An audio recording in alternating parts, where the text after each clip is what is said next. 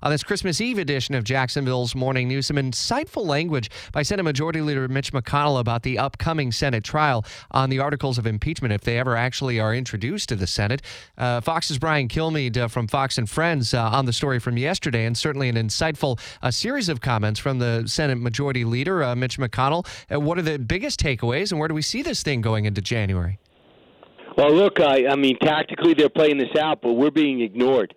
I mean, uh, Rich, walk around. No one's saying uh, the impeachment. What's the next step? Everyone's fed up with it, whether you're uh, very liberal or very conservative. People are tired of the process. No progress was made. Two articles offered, and they're supposed to at least pass it on as tradition would have it. But now Nancy Pelosi goes, you know, I'm going to wait to see if Don McGahn is going to be forced to testify when the court rules on January 2nd. And if we find out that he obstructed justice – if he was asked to obstruct justice uh, we'll, uh, in the Mueller report, maybe we'll bring that up, and then we'll add that to this whole thing. We'll have another vote, another long debate, and then we'll put, bring that up to the Senate.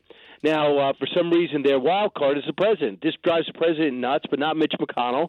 He was on with Fox and Friends yesterday, and he was he was on with us last Friday. He he's not budging. He's like, when there's no witnesses, we're going to give people a chance to answer in long form. We'll look at it. We'll vote on it. We're going to move on. That's it and that's who everybody uh, seems to want.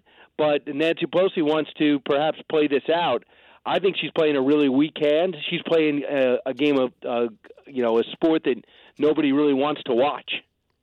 I'll give you the closing word as we approach Christmas and uh, probably winding up uh, things for at least a period of time uh, with the Kilmeade family as well. What do we hear this morning at 9 o'clock in your Christmas message to Jacksonville and Northeast Florida? I, I mean, it's going to be basically looking forward to, to next year. I think the it's all going to be about the uh, November election leading up to it and world events that are going to be creeping in the middle of it. I mean, there's going to be things happening that we don't expect. But the good news is, unlike last year, we were talking about a government shutdown and a Christmas Eve massacre on the stock exchange where I think the market dropped 300 points. We're just looking at surging. And we're looking at uh, uh, China actually living up to the trade truce that we're looking at now. North Korea is probably going to put on somewhat of a, uh, a rocket show and there's a regional challenge there.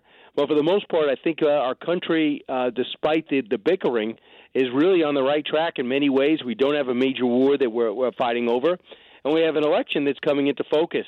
So I think we could pretty much look at the next year and, and pretty much know where we're going to be spending our summer at the conventions and our fall looking for uh, the election. Rest up. It's going to be a busy 2020. Happy holidays to you and the entire team at uh, the Brian Kilmeade Show, which you hear every weekday morning at 9 following Jacksonville's morning news.